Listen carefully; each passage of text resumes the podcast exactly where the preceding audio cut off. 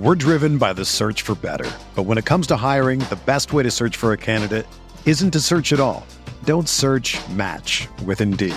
Indeed is your matching and hiring platform with over 350 million global monthly visitors, according to Indeed data, and a matching engine that helps you find quality candidates fast. Ditch the busy work. Use Indeed for scheduling, screening, and messaging so you can connect with candidates faster.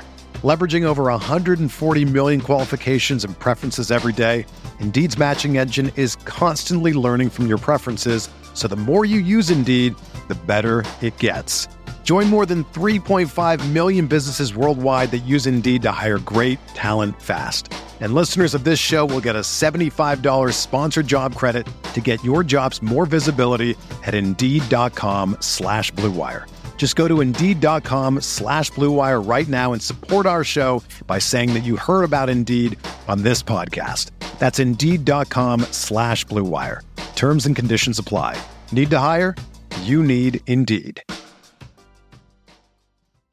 It's the True Faith Newcastle United podcast. I'm Alex and I'm joined by Simon Campbell. But more importantly, today we're delighted to be joined by Newcastle United Chief Commercial Officer Peter Silverstone. Hello, Peter. Thank you for being here. Hi, guys. Great to see you both and great to be on.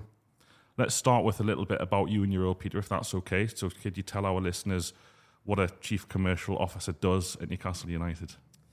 Well, my, uh, my remit is to primarily build a team that can then deliver on the commercial expectations and ambitions of the football club, of the community, of the ownership group, of the, the football team, the management team, to effectively deliver as much revenue as possible and the associated ways that you build that revenue, which is through fan engagement, fan development, fan growth, to make sure the product that's on the pitch, the team that's on the pitch, is the best that it can be within our Premier League and European regulatory um, environment.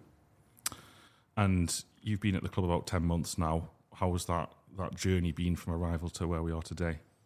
Uh, being honest, exhausting, but um, an exhaustion with nothing but a smile on my face.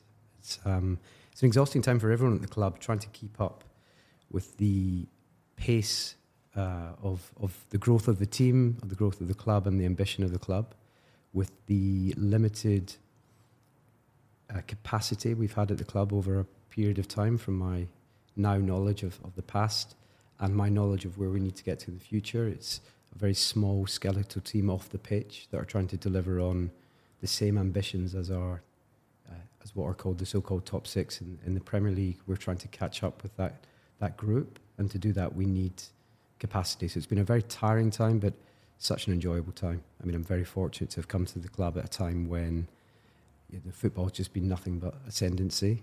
Um, I've seen very few negative games, and that's obviously not the norm working in a football club.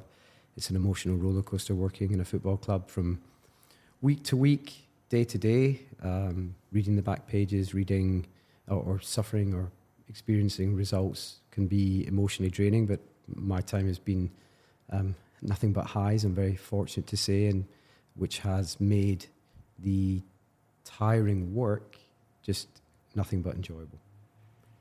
It's good. It's a good point, actually. Do you have a plan for if there is a period where things start to go the wrong because eventually it's going to plateau. There's going to be a, period of, of difficulty. We'll, we'll go through a rough patch. There might be some injuries. There might be some tougher games on the pitch. What? How is the club planning to respond to that? Because at some point that, that could happen. Is there any kind of plans in place? Yeah, I always say that everything we do, all the processes and structures we put in place are for good times and bad times. Whether that's ticketing, whether that's um, events, sponsorship. You've got to be resilient to the results in the pitch.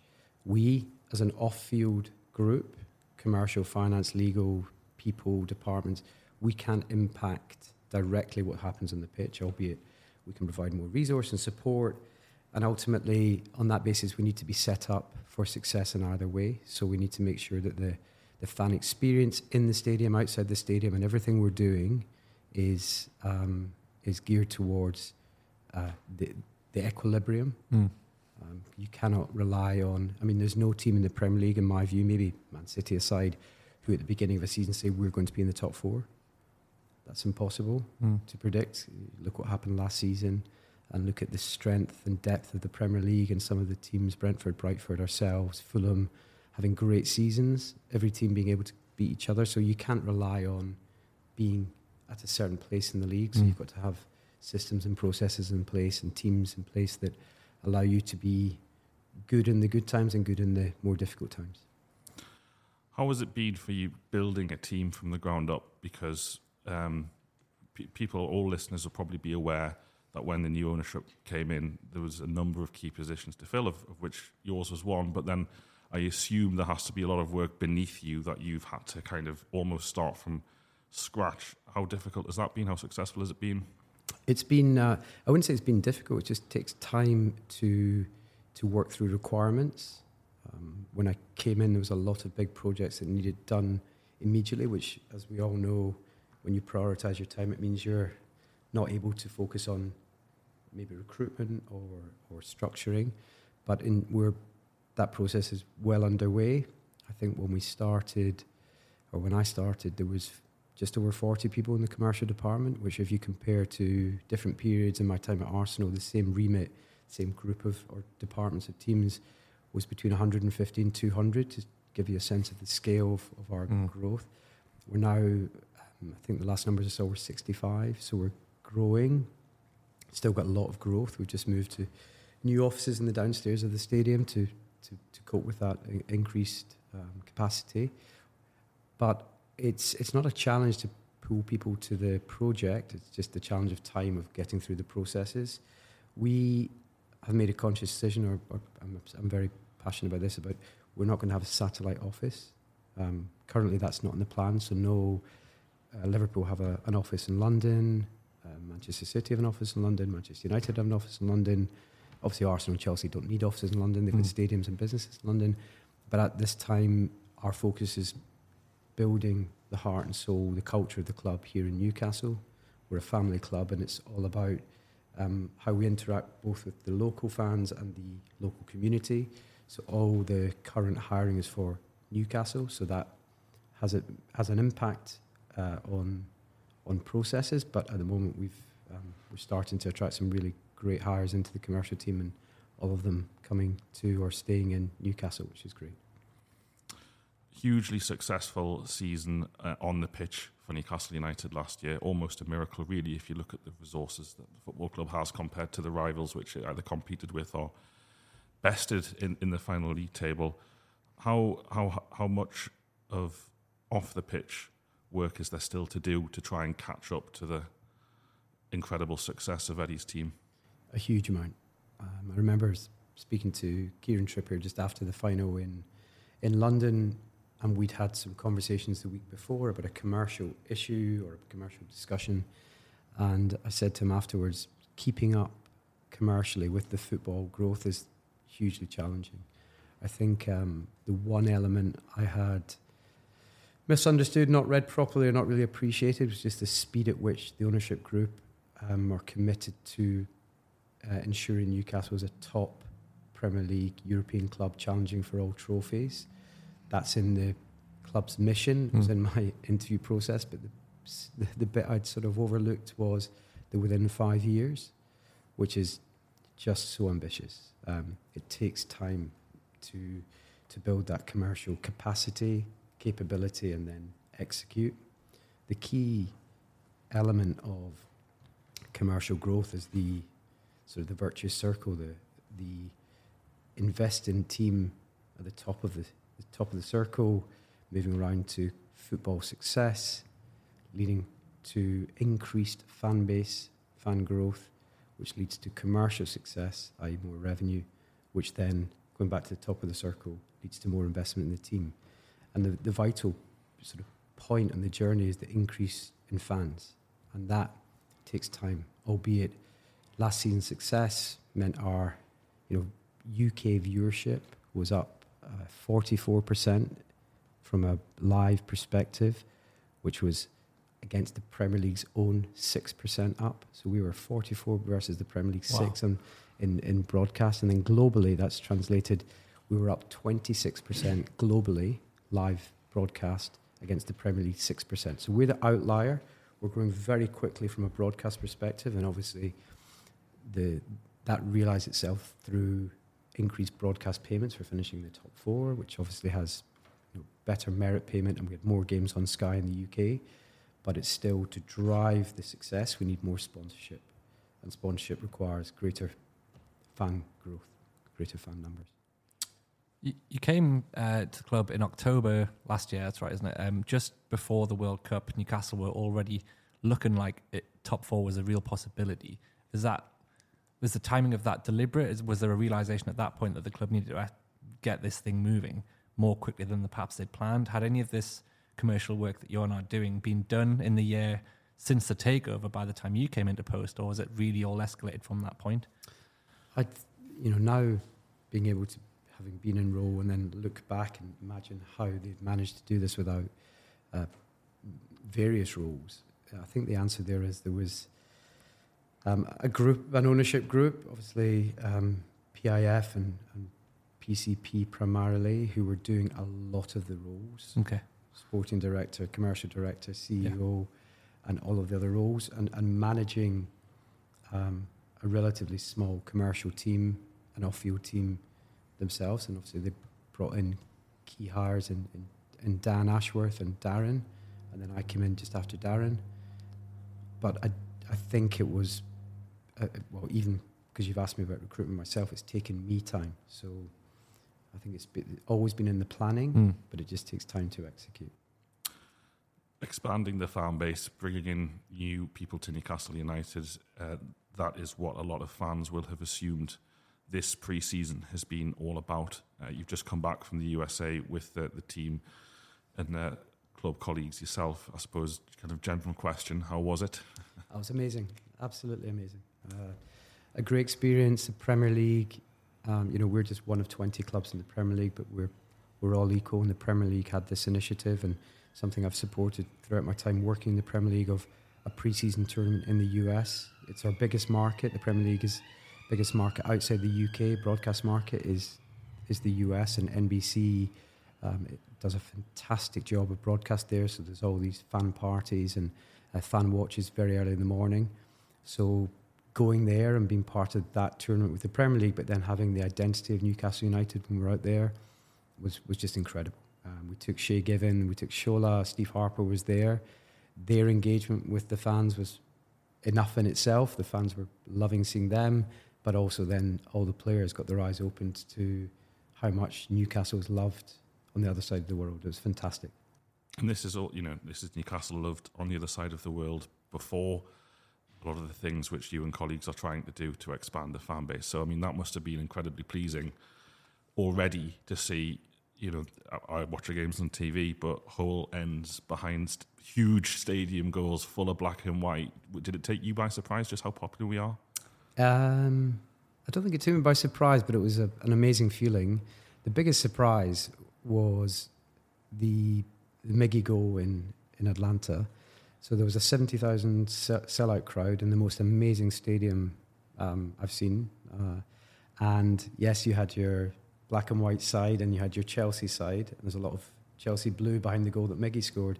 And when Miggy scored, the, all the all the Chelsea fans, I call them fans, but they were, I think, soccer or football fans, all cheered. The stadium erupted, and that just shows you how football is consumed in the US. It's not. It's about loving the Premier League, loving the product, loving the teams. Yes, they've bought blue shirts and they're Chelsea fans, but they supported Miggy, they supported the Premier League, and they supported that goal. So that was amazing. I mean, the the tour itself, or pre-season for from a commercial perspective, has has three three tenets to it, really important. Um, the first one, priority, vital preparation for the team, fitness, matches, number of matches, all determined in cooperation with um, with the football department. Growing the brand, fan development, so that's really important. You can't do that in a, a training camp in in Europe, for ex- for example, but you can get the vital football preparation there. So combining the two is is ideal. And then, of course, the final element is to generate revenue. Um, and by selling out stadiums in New Jersey, in Atlanta, and in um, Philadelphia, we obviously generated revenue, and then that allows us to to invest back into the team. So hitting all three of those targets at the same time. Brilliant, and your pre-season is ongoing as we record. Newcastle United playing the Sela Cup this weekend at St James's Park. That must be an incredible uh, occasion again. Want to talk us through the thinking behind hosting? Yeah, again, I'll go back to vital preparation for the team. So we're playing in Europe this season. We're playing in the Champions League. Spoke to Dan, spoke to Eddie. Clear remit from having played in a Premier League trophy, playing against Aston Villa, who we're playing in two weeks' time, Brighton and Chelsea. We now need to get some European experience. So we've got we're playing against Fiorentina, we're playing against Villarreal. So that's vital football preparation, fan development, fan engagement, uh, growing the brand. Well, what better way to do that in pre-season than have a Sela Cup presented by Visit Malta, another sponsor um, activation there in front of um, St James's Park crowd, and then generate revenues. So, whereas some teams um, have stayed in uh, Asia or the US longer, that wasn't the football preparation we wanted. So, I think Liverpool are playing tomorrow, Wednesday in Singapore, which means they get back Thursday or Friday. We want to be back in, in training in the training ground on well today they've come back to training, full week of training, matches at home, so no travel.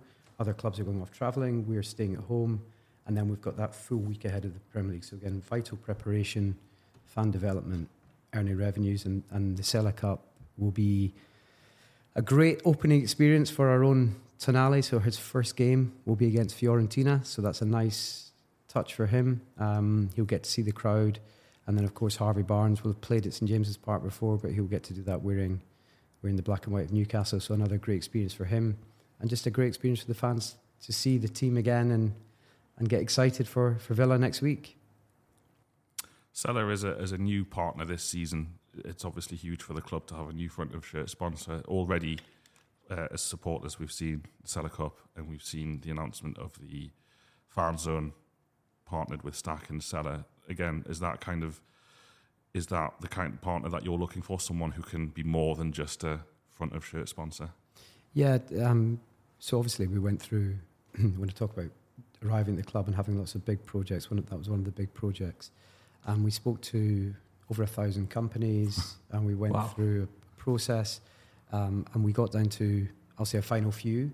And I remember going to meet Sela and uh, in in Riyadh and talking to them about their business and the scale of their business and their ambition of their business to grow both in Saudi but outside of Saudi in the UK and in mainland Europe. Hearing what they do and seeing what they do, and I, I ask anyone to go and visit the the properties they have there. It made them a natural partner for us. They're very much involved in sports marketing in Saudi. They organise the Spanish Super Cup, the Italian Super Cup, so they know all about sports properties and sports marketing, but now they're trying to market their own brand and also to win business in the UK and beyond. So some of the initiatives that they're wanting us to help them with are really in our sweet spot. Um, match organisation, Sela Cup, fan zone. You have to see their properties to realise that they are the experts there. So they'll bring, obviously, Stack is a very well-known local business, but maybe with Newcastle United and some sprinklings of Sela, we can make it um, a fan zone to be really proud of. Subject to, obviously, of course, it's very early stages of planning permissions, etc. Anything? Um, no, no. That's okay, we'll move on. really comprehensive. Yeah. Um, let's talk about Amazon then and the documentary that's coming up. I'm sure most, if not all, listeners are aware. But uh, but Friday the 11th is the, is the premiere, the first of four episodes, and then an episode dropping every Friday thereafter for a month. Can you just tell us a little bit about the origins of the project and, and how it kind of came to the club? Uh, yes, I can. It came just as I joined the club. Um, I'd obviously done an Amazon project before my time at Arsenal. Slightly different construct to this one, but um, the production company is the same production company that does the, the Amazon All or Nothing. Uh, 72 films, fantastic um, group of individuals who really understand that dynamic in a football club. But the difference between this documentary, and we were very clear when we discussed it across a whole club, across the whole club, was this is not a football behind the scenes documentary. This is a football club behind the scenes documentary. And I think the way we position it is, or we, we did position it in the way it's reflected, is it's 75% about the club and the actors around the club, ownership, PIF, PCP, the, the Reuben brothers and family, um, executive, Dan, Darren, myself featuring it along with many others of the club, and then the football side. So 75% about the off field and 25% on field. of course, the on-field stuff is is um, uh, gives you goosebumps, and there's some scenes in there where when I saw the cuts, I was you know close to tears or what, turning away from the table so no one could see my tears. Some really powerful moments, not just because it was a great season, because there's so many great actors, um, characters within the documentary, and you know following some of the local players and some of the new players, etc. was you know really exciting, and I think fans will learn. I hope they'll learn about the club, some of the behind the scenes activity from a commercial perspective as well. So obviously the Sela deal was covered during that period, so there'll be some discussions there. Um, it, really exciting. I enjoyed it. I'm obviously pretty biased, but I think uh, as an objective viewer, going back to fan engagement and building the brand, as an objective viewer, you can only feel positively about Newcastle when you watch the documentary. As a Newcastle United fan viewing it, I think you're going to love it. As a supporter, my main concern is we're not going to give away too many secrets about Eddie Howe and the team and all the success they've had. I presume it's cleverly you know, we're just going to see what we need to see. Yeah, no, not at all. That's obviously um, sacrosanct and, and you know tactical IP, etc. Is is not what the documentary is about. But you know, you've seen the trailer. There's some clear footage of again, you get a sense of characters, but not of, yeah. processes. I would say in that sense, we don't want any of that going out. exactly, exactly. And that's, but what, what's the objective then? What, what do Newcastle United want from the documentary? What would be a good return? Growing the fan base, growing people's understanding and knowledge of the club. If you're, uh, let's go back, you know, if you're a viewer um, outside of Newcastle and you see some of the scenes with the fan groups, some of the fan interactions, seeing what making Wembley, going to Wembley meant to our club and the way we behaved there, if that has a positive impact on your relationship with Newcastle United. You don't always, when it comes to from a commercial growth perspective and growing your fan base. It doesn't always have to be someone's first team. If we don't, um, if we have, if we're popular amongst as, as people's second team, if we're not disliked, that's also good from a commercial perspective. It means that sponsors don't mind aligning to you because they're not worried about um, alienating other brands. There's been many sponsorship deals where uh, you know you wouldn't do a deal with Arsenal because you'll upset Tottenham fans, or vice versa. You know, whereas you want to be well liked. You don't need to be loved by everyone, but you want to be respected and liked um, and appreciated. So I believe the, the documentary will shine a positive light on the club, a positive light on our ownership and their ambitions, positive light on what we're trying to do and trying to achieve, and the way in which we're doing it. We're doing it in a the Newcastle way. We're doing it with respect to our culture and our values, and I hope that comes across. Can't wait. I think that Friday night in the city of Newcastle upon Tyne might be a quiet one across the city before the uh, the carnage of the next day in the opening game against Villa. Um, I would love to ask you about the pace of change off the pitch then, because this summer already, uh, as supporters, match-going supporters, there's there's been a, a, huge number of initiatives announced by the club. Um, you know, off the top of my head, digital ticketing, um, cup schemes, um, many more as well what's that been like to be to be part of in terms of just trying to do so much in, in, in a relatively short space of time? Yeah, I'd, I'd, I can not say that's been exhausting for me because it's been the incredible team um, that ha- behind me that have been executing all of this, and you've named just but a few issues being managed by still relatively lean team. So yes, digital ticketing, changes to home ticketing, changes to away ticketing, consultation throughout. So that period of consultation takes time. Then you have to execute with capacity that's not quite there yet. Um, all leading to commercial growth, but ultimately needing to balance the views, um, some of which are very deep seated and very passionate views, with the need to try and build uh, for the future. And to exactly your point, Si, to make sure we're built for the good times and the mm. bad times. So right now we have a massive over demand of tickets. That's clear, but we need to have processes in place where that might soften, or where we might have a bigger stadium. So how do we then fill that? Who do we fill it with, and how do we move people around, etc. Mm. If that's what we're going to do, so we need to have all the processes and people in place to do that. This summer's been quite exhausting. I appreciate. Um, I obviously look at social media like everyone. Um, I appreciate that some of the changes have taken time to communicate. That's not because we're not working on them. It's because we're working on so many things. I think digital ticketing probably takes normally six months to execute, and we're executing it in six weeks. Um, if you don't mind, I'm going to call out to everyone who's listening. Please download your digital tickets in advance of coming to the stadium. Um, that's a we can put all the processes in place. We can send all the emails. We can make everyone move to digital ticket, ticketing. But if fans don't then download, it's not. It's going to cause the issues outside the stadium that make it look like the club haven't done the right thing. If fans download their tickets before they get there, they will enter the stadium seamlessly. Uh, they'll be able to transfer their tickets seamlessly. But um, we appreciate it's an education process, but we urge fans to, to keep looking for that new information and education. Yeah, I think anyone who's been to St James's Park before and tried to use their phone inside the stadium knows what you're getting at there. Is that signals become a hot, uh, a difficult uh, situation when there's fifty thousand people trying to access the same website. So I think that's a we're good working, advice. We're working on that too, and that will be resolved um, some point early in the season. I don't want to say by the beginning of next season because my um, stadium team will, will, will, will, not be happy with me, but we're working on it. We're making the um, connectivity within the stadium better for that reason. I'm of the mm. old school. I don't view, feel you should be on your phone in the stadium, but I appreciate people want to send each other messages and, and post, etc. So we're working on that too. Um, but the digital ticketing shouldn't be an issue because you should have it in your in your wallet by now. And in terms of the, the new ticket system, and it's not it's not just just going digital. It's also you know um, renovations to the membership system, renovations to um, linking of accounts, passing tickets to friends and family. What you know is, is it as simple as, as dragging Newcastle United into the 21st century as a, as a as a as a as a football club? Like, what are the motivations behind these changes? Yeah, everything we're do, doing and have done and will do is with the best intentions. It's with the best intentions of um, ensuring the club is built for success.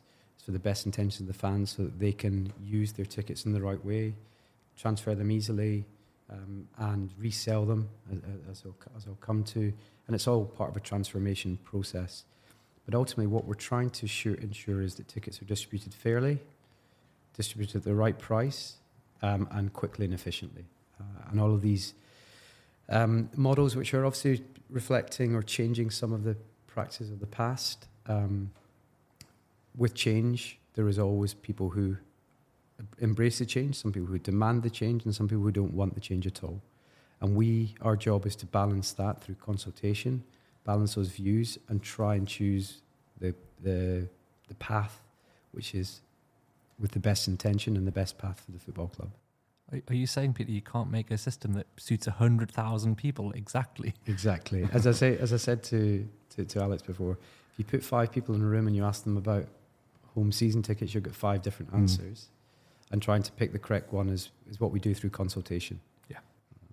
That's, it's been a noticeable change that the amount of engagement that's that's gone on already. You have a new support services department. You've, you've made a lot of kind of key hires purely to allow fans to be able to communicate more with the football club. And you've referenced fan engagement a fair, a fair bit in this interview already. Do do you feel like that's essential for, for, for growth of the fan base, both engaging with fans that we've already got whilst trying to bring new people in and, and, and strike a balance between the two? Yeah, absolutely. Um, every football club has to has to engage with their fan base. It it doesn't always need to be positive. The fans don't need to because I because I engage with with True Faith doesn't mean True Faith always needs to say only positive things about the club. That's not football fandom. Football mm. football fandom's passionate. If you don't agree with the club's ticketing policy, transfer policy, concession policy in the stadium, then then you are the fans that want to to complain about it or critique it. Um, but engagement's key. Um, I'm fortunate to work for Darren, um, who, um, if you know and understand, and if you were with him in Atlanta last week, I mean, he built a club or a, or a franchise or a club from, from scratch, and that was built on the premise of fan engagement. And then, you know, Darren is um, so enthusiastic about fan engagement at Newcastle. And hopefully we can bring some of the initiatives from Atlanta. It doesn't all need to go from the UK to the US, bringing some of their fan engagement initiatives, so the fan zone as being one of those, um, is, is a way to, to engage. But consultation is key. Um, and, uh, you know, post Super League clubs have been mandated to do that, but it's, it shouldn't be a mandate. It's a, just an absolute necessity uh, if we're going to keep an equilibrium, keep everyone happy. or try and keep as many people happy as we can. Sorry. So the new the new membership system, there's a lot of noise on social media, which which kind of comes with any change, major change the club makes to its to its key ticketing policy this season. Um, you've gone to a to a ballot system for members. Can you just talk a little bit about the motivations behind that? Yeah, I mean, ultimately, um, of course, we uh, fans appreciate. First of all, the stadium in itself has a capacity restriction, and there's a capacity limit to the amount of season tickets we um, we we distribute, and then other tickets are sold on a single match basis. And from there, we've had we've um, corrected a little bit of the season ticket in that season ticket holders no longer have access to an extra ticket because we want tickets to go into the hands of people who are registered with the club. So it's really important we know who's in the stadium from a safety and security perspective, but also from an engagement perspective, Mm. both from ourselves. Um, we don't sell retail product currently, but if we did, how do we sell retail product? How do we sell content to those people, and how do we engage with those people? Or on behalf of partners, how do we engage on behalf of Sela? How do we engage on behalf of Noon? How do we engage in, on behalf of Castore if we don't have the details of the people in the stadium? And then it comes to equality and fairness in that distribution of those um, tickets. So by buying a membership, membership is more than just ticket access. That's a key message. Membership gives you access to events, discounts, content, but it also gives you an access to tickets. We want to know that every person who's coming to the stadium is, is a member of the club if you're buying a single match ticket. Uh, I'll come to season tickets in a minute because that's slightly different. And therefore, by putting that group of members, and our membership product has been extremely successful beyond our expectation in the last week, which shows the passion of the fan base. Um, so, over 50,000 members registered in a very quick time, and, and that number continues to grow. And that group of fans can then access tickets. They can access tickets that are being sold, or they can access tickets that are being resold by season ticket holders. So, season ticket holders will have the ability again within a closed group because we want those tickets to be in a group of Newcastle United fans. A season ticket holder will be able to transfer their tickets or their ticket to any member of their friends and family that they nominate. We, obviously, we want to monitor that people are using their season tickets in the right way. But if you want to give your ticket to your brother or your sister, that's easy to do. But if you don't want to attend for financial reasons or because you can't, you can resell that ticket back to the club and the club will sell it to the membership base. Again, keeping it within a group that we know and understand. Mm. Um, and that's very usual. Um, it's a, a lot of the clubs are doing it, but we're having to catch up and, and bring that um, system in. So um, when you have that demand for tickets, you want to make sure they're being distributed correctly and distributed to people who we know. At the time of asking, um, I don't know if it's uh, known how soon before each game you'll be able to um, carry out any of these processes. For example, transferring your ticket to a family member or um, sell it back. What is the window before each game that we think people are going to have? Now, I need to make sure I get my information correct here. Obviously, we're impacted by TV selections, so we're going to have to wait before we're till we've got confirmation on tickets. We would then um, ballot tickets would probably around six weeks in advance, and um, or when the TV is Mhm. confirmed, and then we will allow the resale. At the moment, I had this discussion this morning. At the moment, within two weeks of the game, that was primarily to protect fans, but we, we're open to consultation there because once you transfer your ticket, you can't ask for it back. Mm. So if you transferred it six weeks out, Mhm. then decided, oh, I can go to that game, we can't give you the ticket back. So we just wanted to, we want to consult with fans and understand Hmm. if they want it to be six weeks or if they are happy with a, a shorter period. But again, it's trying to be as flexible as possible, trying to allow you to m- use your tickets the way you need to or want to use them, and then um, and then uh, p- providing the ease of the systems to, to transfer the, sys- the tickets. I think I think it'd be really good to just reiterate the point and get your views on the, the how essential it is for the football club to know who's in the ground, both the home ground and and the away end, because the club have been pretty forthright in communication uh, today at the time of recording about um, you know season ticket holders who pass on a ticket to someone else. There will be ID checks enforced in away ends, and also that can happen at home games. It's, in, it's essential that anyone listening is the named ticket holder at a fixture. can you just talk about the the absolute? It's it almost it's not optional, is it, for the club? It's a necessity. It, it is. I mean, obviously, away tickets are number one a very emotive subject, and the Newcastle um, away fans are incredible, travelling the length and breadth of the country to support their team, and we, we were fantastic away from home last season, both on and off the pitch. So, of course, we want to um, respect and appreciate that, that group. But what we also want to m- make sure is that tickets are going to the right people and that tickets are going at the right price. Now, the Premier League many years ago brought in a cap on away tickets at thirty pounds. We wouldn't want people um, touting those tickets or, or or making money from those tickets. We want them to go into the hands of fans at the right price. Currently, there is no um, universal digital ticketing for away tickets, so it's very difficult to monitor who has tickets.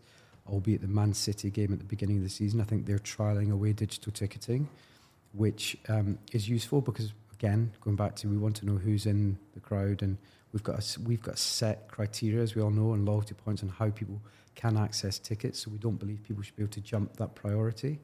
People have worked hard to get those loyalty points, and then if other people are able to get in on friends' tickets, we want to try and avoid that. Um, and by doing spot checks at stadiums, which a lot of the clubs do, to check IDs to tickets, is a way of looking at that, and we will be we will be checking that as all clubs are doing. I've spoken to you know um, peers at different clubs, and that's the method they use. Uh, s- some clubs have tried; it's a bit difficult to do collection um, specific for away European games. Again, very challenging. Something we're looking at, but again, it's all part of this. This is based on the consultation again um, that we had amo- on away tickets, and fans were very clear on what they liked about the system, and one of the things they didn't like was the fact that tickets were being um, basically going moving out of the priority. So we're we're trying to address the concerns of fans in this regard. Yeah, it's a hugely emotive subject, like you say, and I suppose it's like right now as we talk, there is there is little ambiguity in what you've put out. The rules are there for everyone to follow. Um, the motivations you've explained very clearly to us, and I suppose now it's just a case of looking towards the new season, everyone being united, everyone being together. And how how do you feel about next season? What what are you hoping for? Well, I'm hoping for a, a good attendance at the Sela Cup. Uh, it's not to, it's not to, to, to plug an event. It's you know I'm I've, I have a lot of experience in and I I, um, I take pride in providing the best pre-season for the team. The game at Rangers was an incredible Yeah, start. The game at Gateshead was a great starting point as well. The game at Ibrox was incredible, not just because I'm, I'm from Glasgow and, and, and maybe uh, have an affinity towards that side of the city, Mhm. but more, it was just a great spectacle and a great preparation match in front of a large crowd. The US tour was incredible, played in front of packed stadiums again. And I'd like that to be continued when we're, we're executing on the plan of strong European opposition. So, and I want those new players to feel the uh, the St James's Park atmosphere. And then ahead of the season, um, if I can just ask for more of the same, um, great fan behaviour, great fan emotion, great football results, you know, continued commercial success or growth, continued build of, of the team off the pitch as well as on. Um, that's what we all want. We want the club to continue on the trajectory it is, and of course, I don't know. Darren and I had this debate the other day. What what group we want in the Champions League? Maybe I'll turn that over to you guys. Maybe I get to ask a question. But uh, obviously, a great run in Europe. Taking if we saw what um, how, how proud we could have we were in London, taking Newcastle United to London. I want to do the same in Madrid or Paris or Barcelona, wherever we're going, taking the unique element of what is Newcastle United and, and showing that to the world, both on the Champions League stage itself, but in some magnificent, mag- magnificent cities. So let me ask that question to you guys. What's the what's your dream group for the for the Champions League? Uh, I want the easiest group we can we can get because I want to see his progress. Um, it would be really nice to get one of those glamour ties, and if you progress, you'll get one eventually. So, um, and I know it's now an impossible because of the seeding. We will inevitably get a, a, a top seed, so there'll be one big game in there. But yeah, um, flipping the question back to you, Peter. Sorry. Um, All right, I- just I'll, I'll not answer then. yeah, well, Go on, come back to you, Alex. Don't worry. Um, I'm, I was just thinking because the, the draw for that Champions League is the end of August 31st, and you've only got two to three weeks to prepare for either a home or away fixture. Is that going to be a challenge for you? It's a challenge for all of us. We had a lot of discussions on on uh, on the tour in the US from a logistics perspective.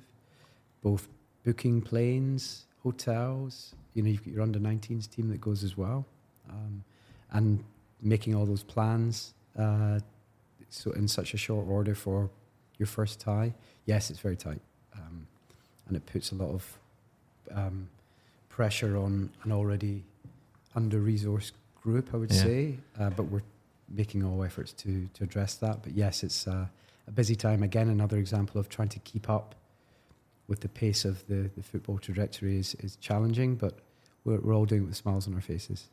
Sorry to sidestep that, Alex. What, what's your dream Champions League group?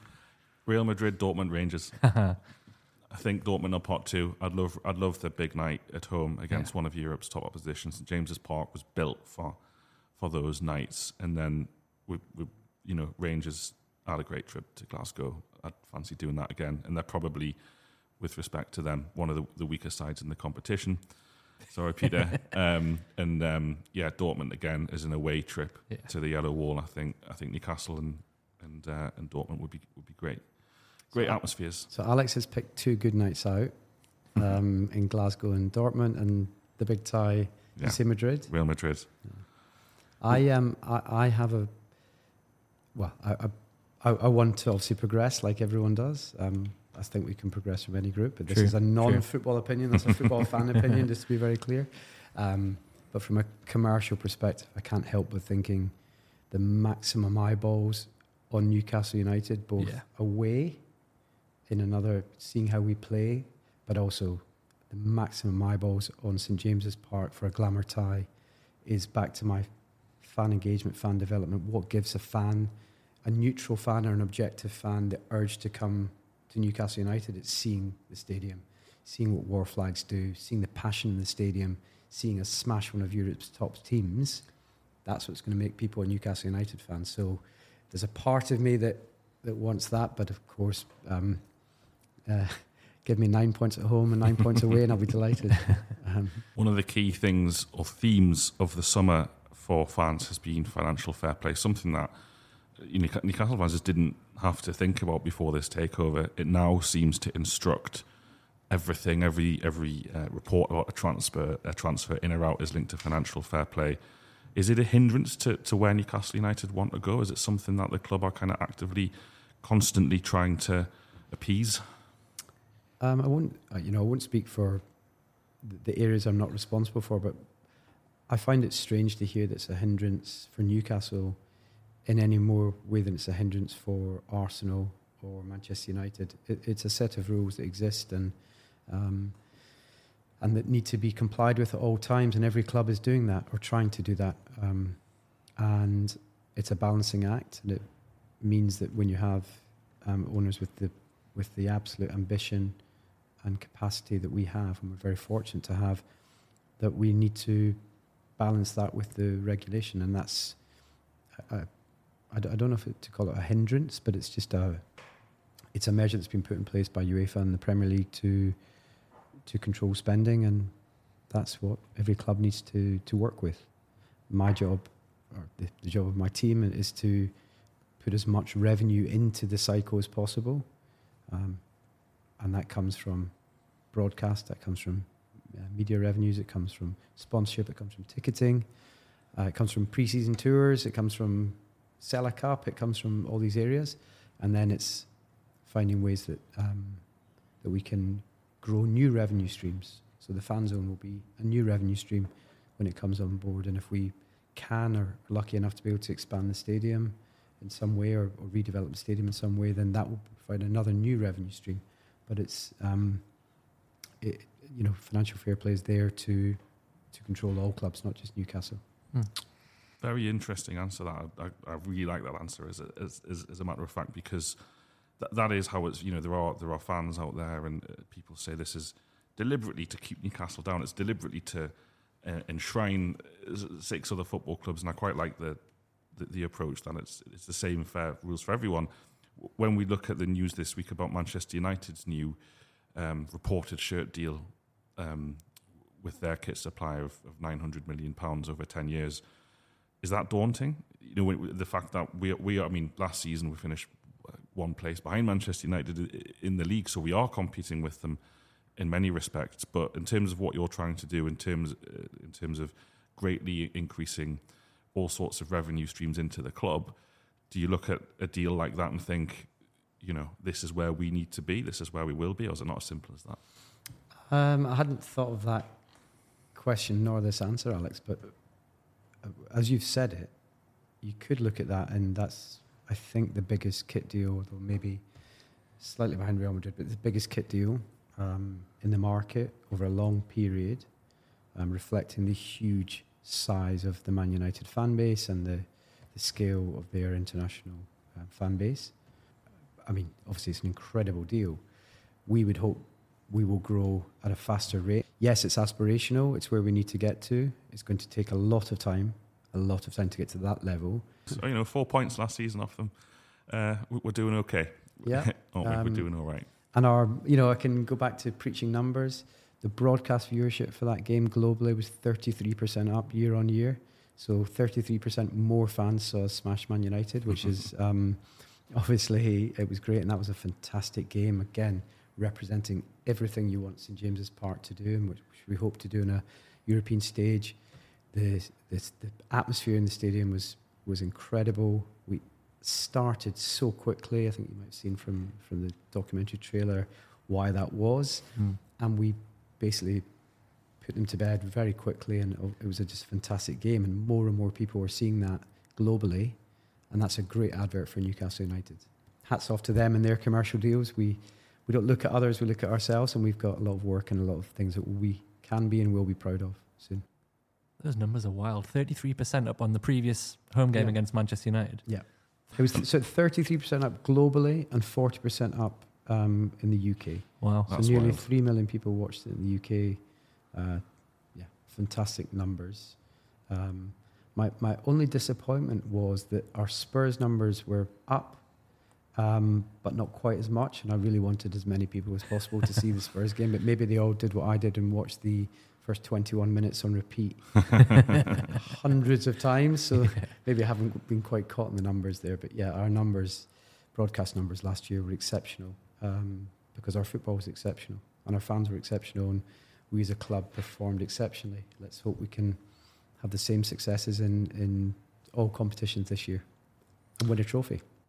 What a start we've got to the Premier League season in terms of the the opening fixtures. That must that must be you know kind of dream come. Well, I don't know. You, you, you tell us, but in terms of the attention, I, I think Newcastle United statistically the math spots have been out there and they've looked at who has the hardest start, and it's Newcastle by some distance. But in terms of of, of um, domestic and international attention. Newcastle United's start to the season, will, I think, will be the story one way or another, just because of the opposition that we face. How are you feeling about the start of the season? Yeah, well, go, going back to we're selected six out of seven of the first games, which is more than any other team. Um, I'm a football fan at the end of the day, so when it comes to the football element, so I'd say the teams that play us have got the hardest start to the season. Mm. I don't think any team wants to come here and play at 5.30 on a Saturday as the first game of the season, True. albeit when we went to Villa last year, that was probably the most difficult game we had.